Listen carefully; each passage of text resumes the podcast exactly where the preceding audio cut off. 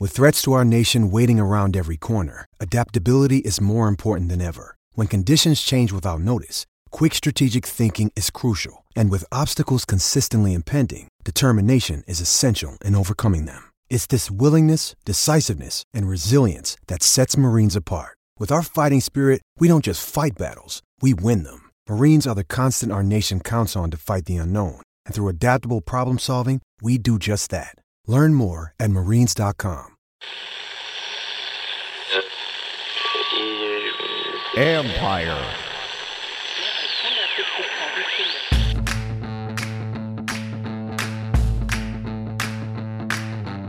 Hello and welcome to my podcast. Do me a favor and subscribe to the John Keim Report wherever you get your podcasts, and also subscribe on YouTube at Empire Media. That's A M P I R E.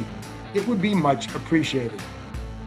Today, I'm joined by ESPN's Jeff Legwold, who discusses his top 100 draft ranking list, which is currently up on ESPN.com. It's Legwold's ranking based on his watching the film of these players, scouting players, talking to scouts, coaches, GMs. Folks, they come to him for information about these players during the draft. So pay attention to what Jeff has to say. Leggy's been doing this a long time, folks. You can follow Jeff on Twitter at Jeff underscore Legwold, and you can read my work on ESPN.com. We'll have all sorts of draft content on ESPN.com this week, and we'll have instant analysis after every team's pick during the draft. I will have a podcast Wednesday and another one after Washington's pick on Thursday night, and then another on Sunday, wrapping up the draft. I talked to Jeff about the work he puts into this process. He's not just some sports writer taking a stab at a ranking. He approaches it like a scout. Listen to what he does during games, what he does on the road, the detailed things he looks for. And then we dive into some possible picks for Washington. Kyle Hamilton, Drake London, Chris Olave, some of the offensive tackles, Evan Neal, Ikem Ekwonu, and Charles Cross. If a premium tackle falls to 11, it's going to be hard for them to ignore, real hard. They're also definitely offensive linemen they like in the middle rounds. So it's not a necessity to grab one here. But I'll be honest. Let's say Ekwonu or Neal somehow was there at 11, not expecting it. But I think there's going to be a guy sitting there at 11. People are going to say, oh, I didn't ex- see that happening. If it's one of those guys, it's a home run pick. With Cross, I think it would be slightly less than those guys, but I do think they think Cross will go in the top 10 as well. And yes, he would be tempting for them at 11. They really do like Drake London, and I know they like Chris Olave as well. The interesting one will be Alabama receiver Jameson Williams. I know his knee situation will concern some teams, but if they somehow, if Washington and other teams find out that Williams is ahead of schedule, legitimately so, then if he's there for Washington 11, watch out. I do believe he'd be in play. He'd have to be. Of course, if he's ahead of schedule, I don't think he's going to be there at 11. If you didn't hear Logan Paulsen discuss Williams, go back and listen to the draft podcast I did with Logan last week. I'll be making my pick, by the way, yeah, I'll be making my pick for our NFL Nation mock draft uh, special. It's that's Tuesday night. I think it's at eight o'clock. I like my pick. However, my confidence level, if they make the same pick, given the scenario that developed, is at best a medium.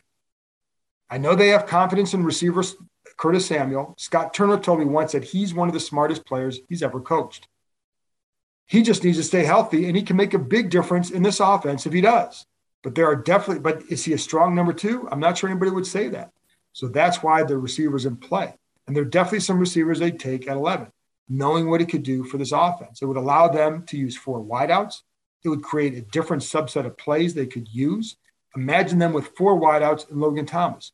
Four wideouts and JD McKissic.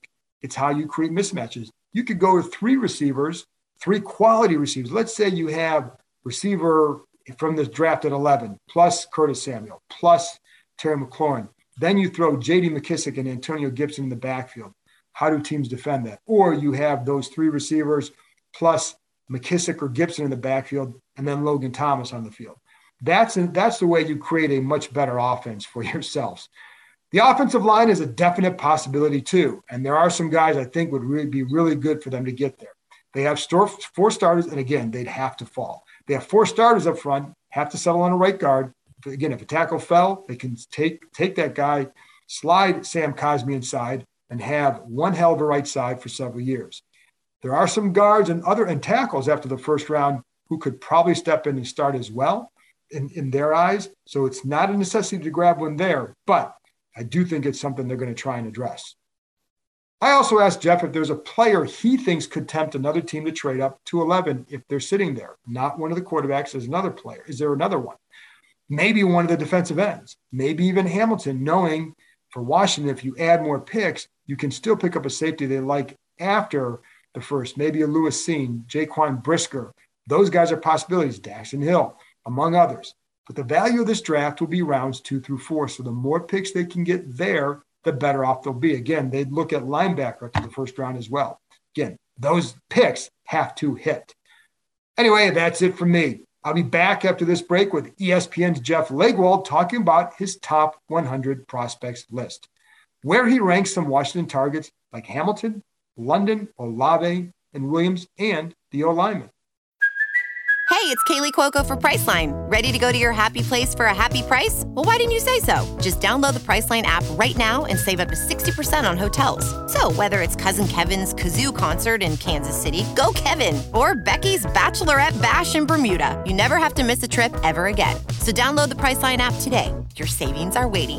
Go to your happy place for a happy price. Go to your happy price, Priceline. Welcome back. Now, here's my conversation with ESPN's Jeff Legwold. All right, Leggy, the most exhaustive draft story of the offseason is always your top 100. And I want to get into in a minute about some of the rankings, you, the way you had it, et cetera. But I also want to start off by having you tell people what you put into this because it is a, you know, because people are going to see like you have, for people to know, there's Jeff Legwold's top 100 it's on ESPN site right now. Um, yeah, you rank the players. It's not a it's not a mock. It's a ranking, and there's a paragraph for each guy. But those paragraphs for each guy probably like equates to hours and hours of conversations and work. So, in a nutshell, like how many people are you talking to? How many hours of film are you watching to do this to get this done? Well, you know, John, I I I sort of we all come into this job from a certain direction, and uh, my direction sort of was scouts at first. You know, I covered the combine before I covered an NFL game. You know, I I interviewed scouts before I interviewed a GM in my career, you know, 35, 36 years ago. I I was learning the, you know, I was covering college football and and high school stuff, but you know, so scouts were my entry point and and when I was in newspapers, I, I I was right in the draft before a lot of people. You know, uh, Mel obviously was doing his guide, but there weren't many guys in newspapers doing the draft a lot. And I couldn't get my editors to run it, but I always just did it. So through the season, even covering the Broncos, you know, if they make a road trip and I go to the the city on the Saturday, I often will sit with a scout who's in that area who I know, or I'll go to a Division two game you know, to see a, a player I might be interested in. But I, I do that through the season. I kind of, you know, like the teams do. You get your initial list and you work off that. And scouts I know will will help me. They'll say, you know, here, here are ten guys I think you should keep an eye on this year, whatever. And by the time I talk to everybody, I got a pretty big list. And I just keep cranking on that all year. And then after the season ends, whether the you know the team I cover goes to the playoffs or the Super Bowl or whatever, if they miss the playoffs, I, I then I really get deeper into it. But I try to do a little each day, even during the fall, uh, and then when I get to the January, February, then I then I really get going. But you know, it's game video, it's interviews with, uh, you know, scouts, GMs. Uh, if I talk to a coach about something, I'll I'll throw a couple draft questions in at the end. Uh, hey, have you seen so and so? And often coaches don't get involved until their right. season's over too much. So most of the fall is scouts and personnel guys and all of that, and then the the coaches get more involved in January. So yeah, it's and and the combine. You know, I, I transcribe roughly, uh, you know, whether it be one minute of an interview or twenty Uh, I probably had 200 people I had spoken to at the combine in some fashion, either one question or 10. But uh, it's just that, you know, I've, it's just, I've always done it. Uh, not every outlet I've worked for, you know, three decades ago ran it because nobody ran much draft stuff back then. Uh, I think me, Bob McGinn, maybe in Milwaukee, Rick Gosselin in Dallas, you know, we're, we were kind of that early wave of draft. You know, Mort, when Mort worked in Atlanta, he would write a little draft stuff from time to time. So uh, that was kind of that early wave of draft in daily newspapers, and then to see what it is now is pretty funny. But it, it's but little things like, and you were we were talking, I think a week or so ago about some of the stuff you do, what you look for. You were saying that sometimes you watch a quarterback on a film just to watch his eyes. Uh, you know, that's one of the, you know, I'm a one man band. So, you know, I don't have a staff, you know, to, to break down every guy. So I've had to develop sort of certain ways to look at certain positions. I've been very fortunate. Some of the best scouts ever have have helped me along the way learn how to look at things. And I, I do do a thing with quarterbacks. I uh, I, I sort of have a little multiplier I personally use. I, I call them stress downs. You know, third down means more, red zone means more. You know, I I'm not interested much in the uh, wide open receiver type of things that you get a lot of in college football. You know, they scheme guys open and they're throwing to wide open, you know, big throwing windows. So I've had to develop little things where I can separate players on things that will matter in the NFL and keeping your eyes up and on the what's developing in front of you down the field rather than the rush. The guys who peek at the rush too much, too often, or get skittish or, and leave the pocket and those type of things. Those guys don't transfer as well to the NFL, and it doesn't matter how great their arm is. So uh, I always say arm strength is on is like number nine on the list of things you're going to need to be a great NFL quarterback. How often do teams ask what you think about a guy? It's more, you know, people I know I get texts all the time. What do you, what do you think of so and so? Or where do you have him? Sometimes even on draft day, uh, I've had teams on the clock sort of ping me once in a while about, do you know this or do you have this little item? You know, things like that. And I have I have one rule. Everybody I know uh, knows it, and because I, I believe in being honest with people, I will tell everybody who asks me what I have on a player, or what I think of a player, or what what my interactions were with that player. Uh, but I won't tell one team what another team is doing or who they like. I, I just think that's that's up to them to figure out. That that's not my deal. So let's get to the to the rankings now. Was it? There's a lot of talk about this draft and how yeah. different people will look at not just the top ten, but probably the top 40 or 50. Oh, it's unbelievable. It, yeah. So was it, how hard was it to get a top 10? You had Evan Neal first, and another guy that's of interest here is Kyle Hamilton. I don't know that they'll take would take him, but he's a guy of interest. You have it number three. So how hard was it to get that top 10 this year? Well, you have two things happening, John. There's not a consensus quarterback at the top of the board. That always messes everything up. And by messes everything up, I mean it just it sort of gives people the freedom to rank players however they want if right. there's not a quarterback leading the way or you know two quarterbacks you know last year quarterbacks you know go one two three and i doubt very seriously any team had those quarterbacks at one two and three on their boards right. But they all knew they would be drafted there and that's that's the big difference that i think sometimes folks don't realize teams pick players above, you know, just like they pick them below where they have them graded, they often pick them above where they have them graded too. So this year, the so there's no QB at the top, so that changes the dynamic. And you know, not even no consensus two quarterbacks in the top 10. So that changes everything at the top of the board.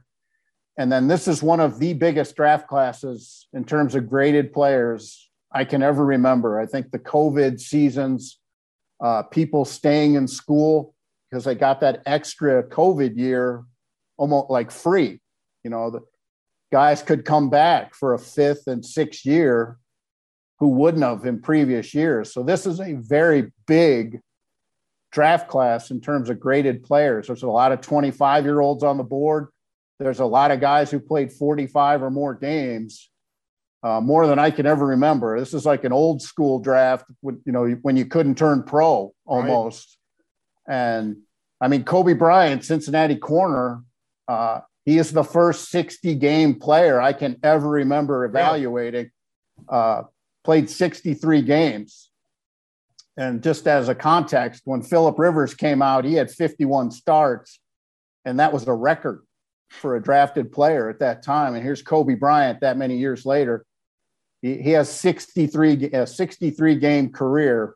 Uh, I, I can't I can't ever remember that. So those are the two things that are most unique about this draft. And we we probably won't see a uh, as many graded players like this draft in a very long time. That's why the second, third, fourth, fifth rounds of this draft are just better than most years. You're going to get teams are going to be pulling guys off the board in day three where they have day two grades on them because there are so many guys with day two grades. And I was going to ask you that too because with Washington, they have picks in the first and second round, no picks in the third and the fifth. And I know that they would like to add picks in those rounds because they know that's where the value is. So how important and the hard part though, Leggy, is they're picking 11th. Who might fall to 11 that would cause a team to move up in a trade? Yeah. Well, that's the thing, John. I always say that the bluest of the blue chip players, there's routinely eight or nine or 10 on the board, get whatever year you're talking about. And I'm talking the bluest of the blue. Right. And that routinely and if you're at 10, 11, 12, you can get one of those players, but what you need to happen is the quarterback run. They the Washington needs if they want one of those blue chip guys they really really love to come down to 11, they need somebody to come get one or two of the quarterbacks above them. Right. Uh, and and I think that's that's what happens. That that's when you get the the really good players at 15 and 16 you know that that you you need somebody to jump up and get one of those right. skill players who may not be graded there for real well and that's what i'm wondering you know who might fall to 11 that would prompt like because yeah. i know one area that this is a good edge rushing class oh it's yeah and, edge rushers in every round who will right. come in and, and contribute and i don't think they would take an edge rusher 11 not with sweat and young there because they while they may like a guy, they're going to have other areas they would like to address with the old best player available at area of need.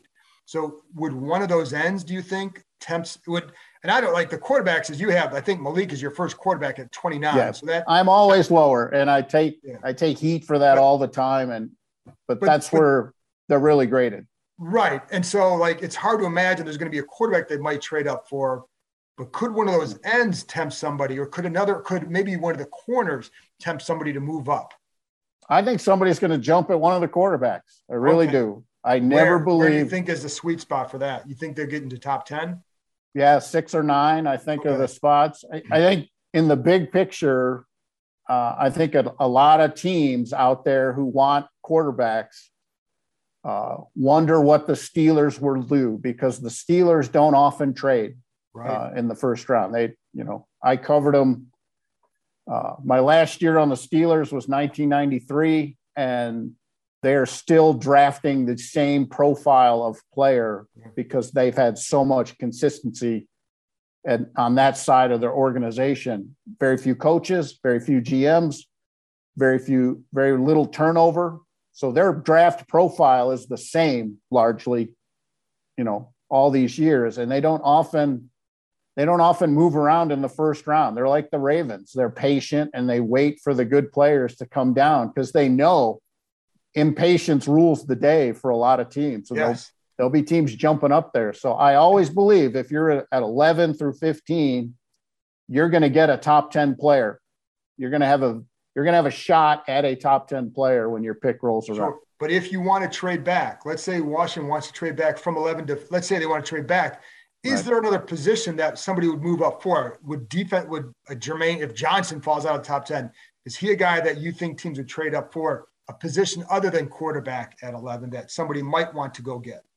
Yeah, I do. I mean, there are good enough players to trade up for, I guess is, yeah. I mean, there are good enough players. You know, a lot of people are saying this first round is thin, but there are good enough players. And that, you know, it's like 31 flavors of ice cream. You know, one team will really love one player. And if that guy is somewhere where they can move to get him, they'll do it, you know, because they believe in that moving down is weird this year because so many teams have multiple first round picks. I, I think it's been a long time since we've seen this too. Uh, you got teams with two and three first rounders, and you know those are always the ones to watch because they feel like they've got the extra chips in the game to play with and that they can do more things. So you had Kyle Hamilton third. Why? I, uh, I think Hamilton is a awesome prospect. He's one of the biggest safeties you're going to come across. You know, the the quibblers are going to say, oh, he ran four five and all that. But in the right scheme, with him moving forward a lot of the time, he's just going to make tons of plays. That's almost a, it's getting close to being a foundational defensive player these days, a, a coverage safety. Everybody's playing quarters coverage. Moving forward is the is the game now for safeties. Can you make plays moving forward? And he's really good at that. You know, again, you know, draft time is is quibble time when you're looking at guys. And you know, the one thing people wonder is, you know, in a backpedal situation, working backward, you know, how is he going to fare against some of the people he would have to cover? And that's not the strength of his game. So in the right scheme, though, he, he has big time potential to be a Pro Bowl safety. You have a few offensive linemen. Neal was your first one, and Ikem Ekwonu also, I think, in your top five. Oh yeah, I like, I, I love him. Yeah, I do too. Do you see? Could you see one of those top linemen? I mean, I guess I would throw Charles Cross in there. Where did you? Oh have yeah. Cross. yeah. Cross is uh, he was my OT three. Yeah, okay. so I like him too. I mean, those, yeah, those and and I know like Every team's got those three guys different too. Yeah, I know a couple do. of teams get a couple teams have Cross as OT one. You know, it, it's those three guys, but they're the top three. So, could you see one of those guys falling out of the top ten? Always, because some teams uh, have the philosophy of I want a guy who touches the ball in the top ten. You know, or or affects the passer. Well, so defensively, an edge rusher, a corner. So sometimes, yeah, great linemen will get shoved down the board. I mean, look, you know, it, it's a drastic example, but Creed Humphrey came in as a rookie and was spectacular, and he waited until the second round. To, he was a walk-in starter, but he's an O lineman, so some teams are like, ah, we'll just wait.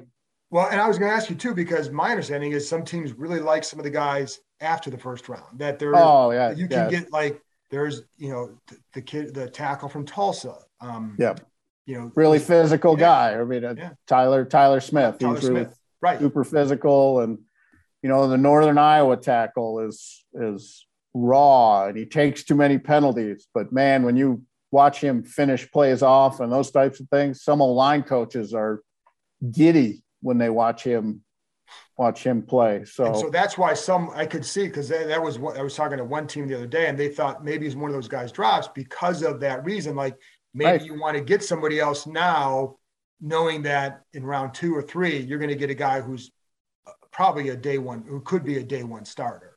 That's the other thing to sort of watch in the draft is the teams that stick to their board. Like we spent a year grading these guys. This is how we're going to pick them. They'll take the tackle if he's the best player on the board, no matter what. Right. And the teams that are fishing a little more for needs, immediate needs, will often bypass, like they'll have, just as an example, they'll have Evan Neal graded slightly higher than the guy they take, but they need a they need a player now because they didn't do enough in free agency or their cap right. Situations messed up. So when when great players drop, it's because teams are picking for need it, when when they probably shouldn't, but they feel the necessity.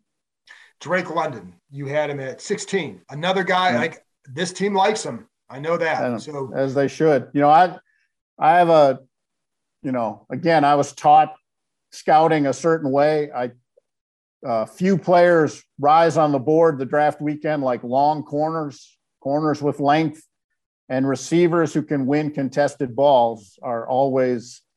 Uh, that's an NFL trait. You know, we you can watch game after game of college football, no press coverage, no jams at the line because everybody's fearful and receivers just run free and they don't they don't have they don't make a tight window catch for four weeks you know you, you just watch right. play after play after play players who win contested catches who are covered aggressively because maybe their team doesn't have a second option you know so they get double coverage more often those are the those are NFL traits when you watch those. That's, why Treylon Burks from Arkansas is such a popular. He and London are the two guys their teams didn't have other options really, not like Ohio State. So they get a lot of, you know, added coverage. So they they have to battle for the ball more than other receivers do, and that to me that makes you ready to play more quickly. You know, as good as like here in Denver, as good as Jerry Jeudy is as a route runner, and he's one of the best I've ever seen come out of the draft. The physicality got to him his rookie year corners aren't afraid of you anymore. They will get right up in your grill. And if you don't know how to handle that or you haven't dealt with it because nobody was willing to do it, that makes for a little slower developmental curve. Um, Chris Olave, another one. Yep. Smooth. Yet I, I put it in my nugget. Uh, every scout you talk to, the first word out of their mouth is smooth. And uh, that transitions well because you you you have the change of pace as you call it you know the baseball would be the change up but you've you adjust your speed subtly and you can create room for yourself and you're always where you're supposed to be on your routes which is important to quarterbacks so uh, i just think again the physicality will be so he will be challenged early because people will want to see all right can you if i press you if i line up right up on you on the line of scrimmage, which you probably saw three times last year. Right. You know, and that's it. How are you going to handle it? That's that's always the young receivers. No matter how awesome they are, that will be their first challenge in the NFL. Almost from their first 11 on 11 practice, uh, people are going to see: Can you? What will you do when I when I take away the one thing you've had for the past two, three, four years, which is a free a free release. If Jameson Williams didn't have the ACL, where do you think he would be? Oh, yeah. You know, that's that's big play. You know, he's got so many plays over 70 yards. I mean, he's just that that gets your attention. You know, again, it's you're running free a lot of the time, but he's that's rare playmaking. I think he would be a lot higher, you know, but John, you know, how we thought of ACLs 15 years ago, even is not how we think of them now. I mean, I guys come back stronger than ever. I've even seen guys come back faster, which to me is it just must be something in the rehab, the focused training on those muscles to come back that I, have actually seen players I've covered come back faster. You know, the example I use here in Denver a lot is, you know, Von Miller tore his ACL in 2012, and he's been nothing but a Pro Bowl player ever since. And he's, you know, he's won a Super Bowl MVP after that. He could have won a second Super Bowl MVP, you know, this year. Uh, so yeah, we ACLs aren't what they used to be in terms of red flags on on the draft board. Well, it's funny because even in our NFL Nation mock draft, which is on Tuesday night, and I'm not going to say who I picked, but the guy there was available was Jameson Williams. Um, if he's right, he's not available at 11. No, probably if they not. think he's right, he's not going to be there at 11. Well, you know, it's interesting too, though, because for about five years in a row, I, you know, people would ask me, "What's the strongest position in this in this draft?" And wide receiver kept coming up, and I finally just come to the conclusion: you know what, wide receiver is going to be one of the strongest positions in any draft we see moving forward. It's where teams are putting their best athletes it's where recruiting has gone. It's where all those seven on seven camps in high school, the benefits of all of that is we're seeing clusters of wide receivers in every draft. That's the that's the one thing that would push any and all of these wide receivers down the board is everybody's got a top five they love and, and who they believe could come in and play. Well, it's why I don't understand the salaries for the guys now. Like yeah. what teams are willing to pay, knowing that the draft is produced. Now I know some guys are just special and different. I get that, but if you're, you know, to me, if you're not sure on a guy, I'm going to go back to the draft just oh, because oh, that, every year you're going to have that. But some guys are different and some guys are special. So you're going to pay special guys differently no matter the position. Another day is here and you're ready for it. What to wear? Check. Breakfast, lunch, and dinner? Check. Planning for what's next and how to save for it? That's where Bank of America can help. For your financial to dos, Bank of America has experts ready to help get you closer to your goals. Get started at one of our local financial centers or 24-7 in our mobile banking app. Find a location near you at bankofamerica.com slash talk to us. What would you like the power to do? Mobile banking requires downloading the app and is only available for select devices. Message and data rates may apply. Bank of America and a member FDIC. Stingley, the corner from LSU. Yep. There, I know there are fans here who would love him because you watched the tape a couple years ago and it's awesome. what about the last two years? That's what, the, what do you hear about him? That's a tough evaluation, and, and people are all across the board on him in, in terms of that. My my struggle with him was he was spectacular in 2019. I mean, spectacular. Yeah. A very Great few very few freshman corners have I seen play the way he did. But people have not seen that level of play since 2019. You know, I I I think it's hard to know what's going on in a young guy's head. And there's a lot of people coming at him from a lot of different directions, and everybody has their struggles in life. But when I watched him, his games from 2020, my, my feeling, I kept feeling like it was like he was struggling with should I be playing or should I have opted out? Mm. And, and I don't know that for a fact. I mean, I asked him a few questions at the combine and those types of things but you know, it's so it's hard to know what was going on in his his heart. Maybe he was just a young guy struggling with adult stuff like we all do. Right. You know, your first job, you struggle with your first job, you struggle with whatever's going on in your life. So, but it, it is concerning that nobody has seen that level of play since 2019. And then you throw in a Lisfranc injury this past season. That's a serious injury. Uh, I pushed him slightly down the board because you have a 22. I've, I've covered so many players who've had a Lisfranc injury and they're okay for a while, and then they have to go back in and change the screws, or and you lose some playing time. So some of that is my own little bias of players I've covered with that injury and the struggles they've had after it. And at corner, there's no other position on the field where you're torquing your foot at weird angles like a cornerback does. So, you know, it's just, he's a great prospect. He's everything you're looking for in a corner. It's just, we haven't seen the top level of his play in a long time. And that injury is a tough one. And you can look really good running in a straight line like your 40 is going to be great. But it's when you start torquing on that foot, coming out of your back pedal, making the change, all those things that you, you don't know how that's going to go. And that's where some team doctors will give him a, the green light and a team will take him very early. And some team doctors will say, ah, I have concerns. And those teams will have him down the board a little bit. And you had Sauce Gardner number two, just for for point of reference. Um, just a couple more here, Leggy. What's the difference if Washington doesn't go receiver at 11? What's the difference between the guys you could get there and guys you could get at 47? Is there a big gap? And what is there a you know it doesn't look like there are a lot of big receivers. So if you want a big receiver you probably that's, have to get it there. So but what's the gap there you think? That's what i was going to say the the size speed guys will go earlier.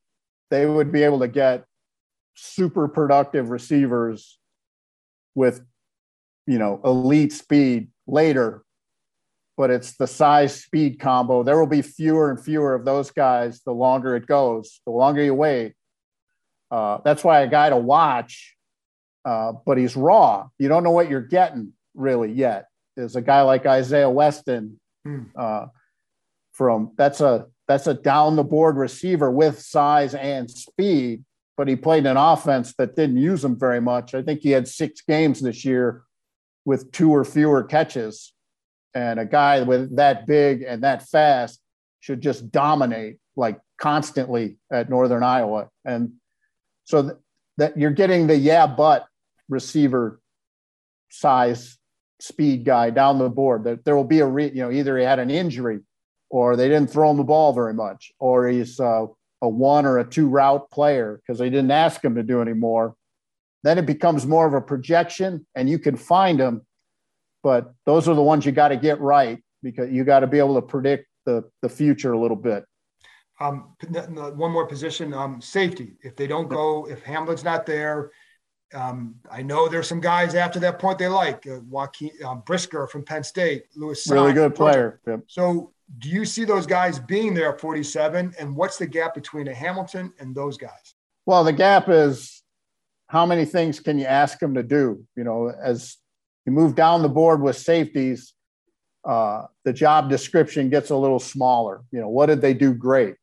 You know, I, I, I am so partial you know, that there are people split on him, but like I think Baylor's uh, Pitre, mm. Jalen Pitre will play quickly. Uh, down the board, I look for awareness. Does the guy know what's happening around him? I think Cine will be popular among teams just because of that physicality. That guy. I these guys, I think these guys like him.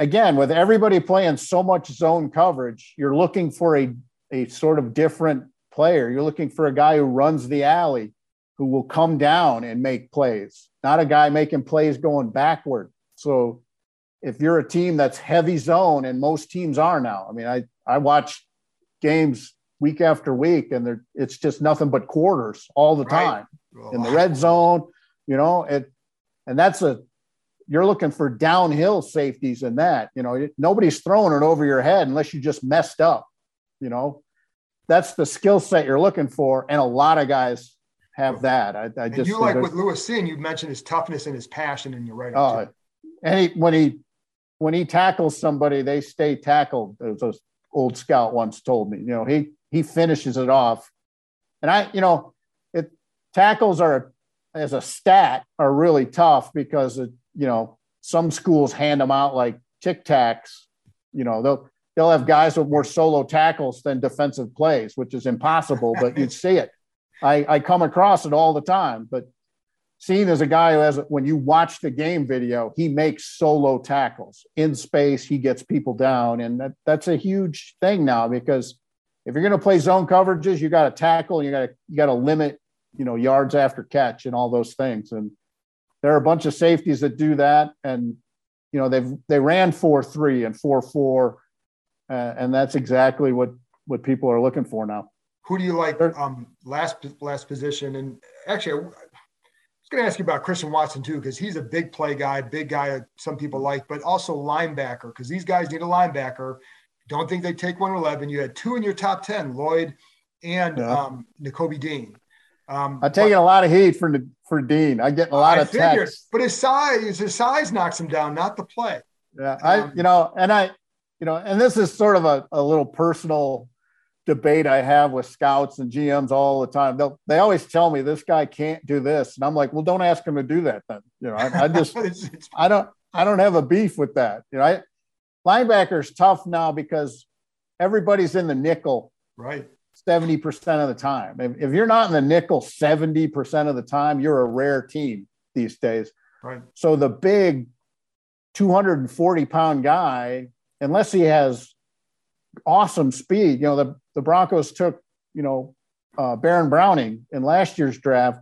He's a bigger inside linebacker now. He would have been a small guy, you know, right. 10 years ago, but he ran like crazy at his pro days, tremendously fast. So if you're going to be 235, 238 pounds, 240, you're going to have to be really fast to survive or or play with next level awareness. So those are the two things I look for. Uh, is your first step to the ball? Do you understand what you're looking at? And you know, do you play with awareness? Because like again, a Bronco, uh, Josey Jewell ran four eight at the combine, which is a death knell for a linebacker, but he plays at about four six because he understands what he's looking at and he can survive and be a starter. So those are the two things that linebacker you're looking for. I think Dean has that. Some some teams will just argue until they're blue in the face. He's a big safety. Uh, I see just the kind of size speed guy who can play in a nickel defense and, and flourish. Who is a guy after the first round that you'd say this is the guy that I really like? Is there one guy at that position?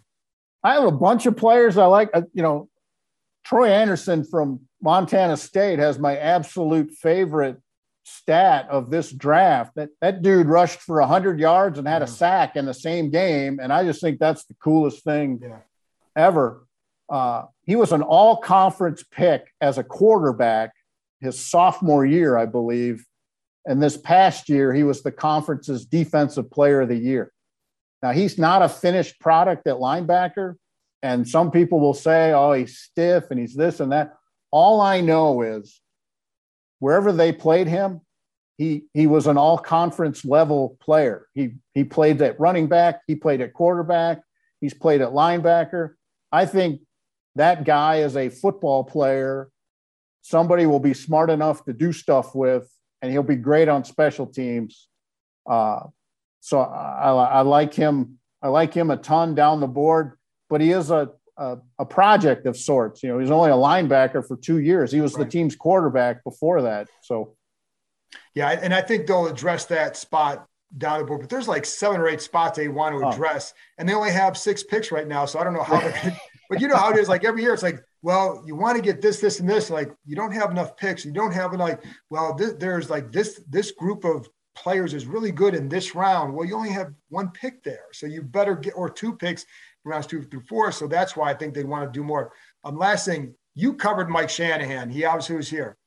You had some fun exchanges with him over the years. Do you have a favorite Mike Shanahan story?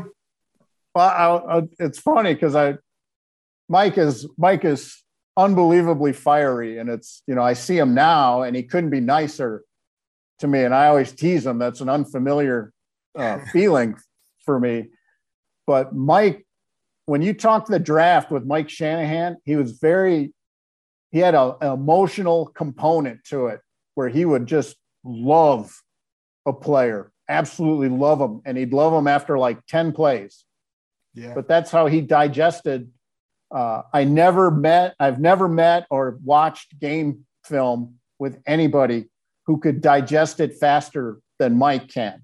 I, I would stand and watch with him, and he'd go over a play like one time in 10 seconds, and he, he'd tell me like 14 things, and I'd have to say, "Can go back." I, you know, I missed, I missed that, and so he, it's not that he he digests it so fast. Uh, it's like a computer and it's unbelievable. But in the draft process, that can get you sometimes. And uh, you know, he he would later say, "Yeah, I made a mistake on that one." But he, you know, they drafted Jay Cutler here in the first round, traded up twice in the first round to take him.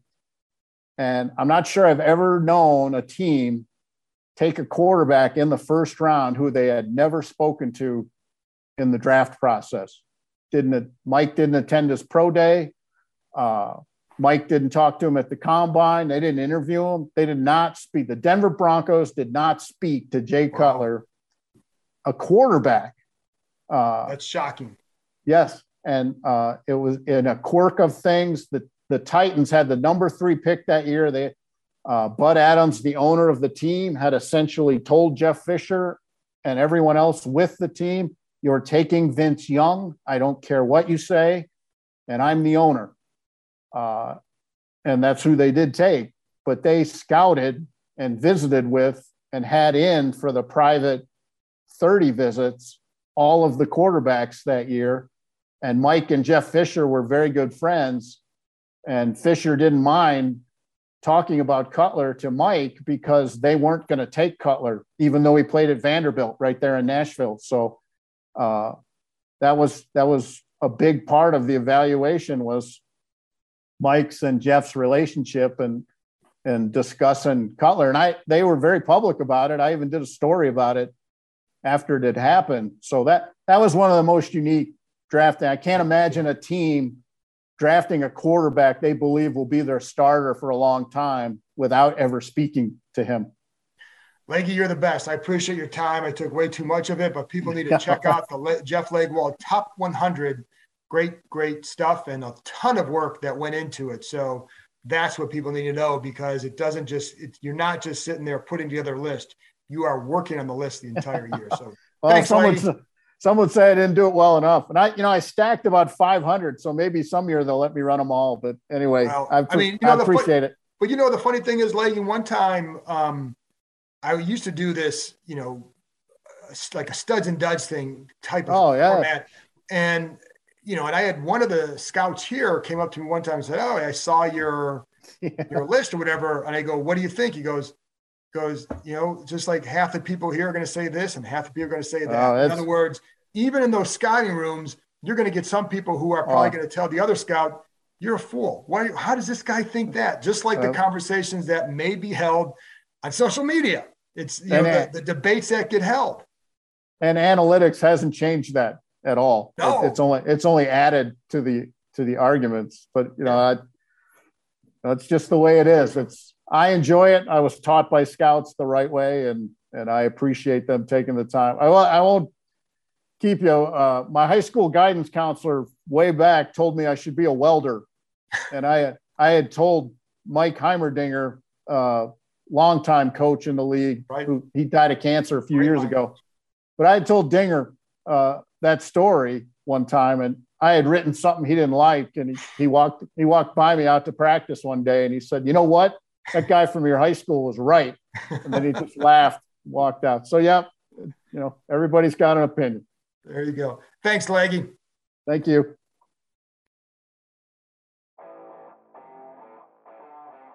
That's it for this episode. A huge thanks to Jeff for joining me, and thank you, as always, for listening. I'll be back on Wednesday with another episode talking with the Washington Post, Nicki Jhabvala, as we discuss what Ron Rivera had to say on Monday and some thoughts on what Washington could and should do in the draft. Talk to you next time.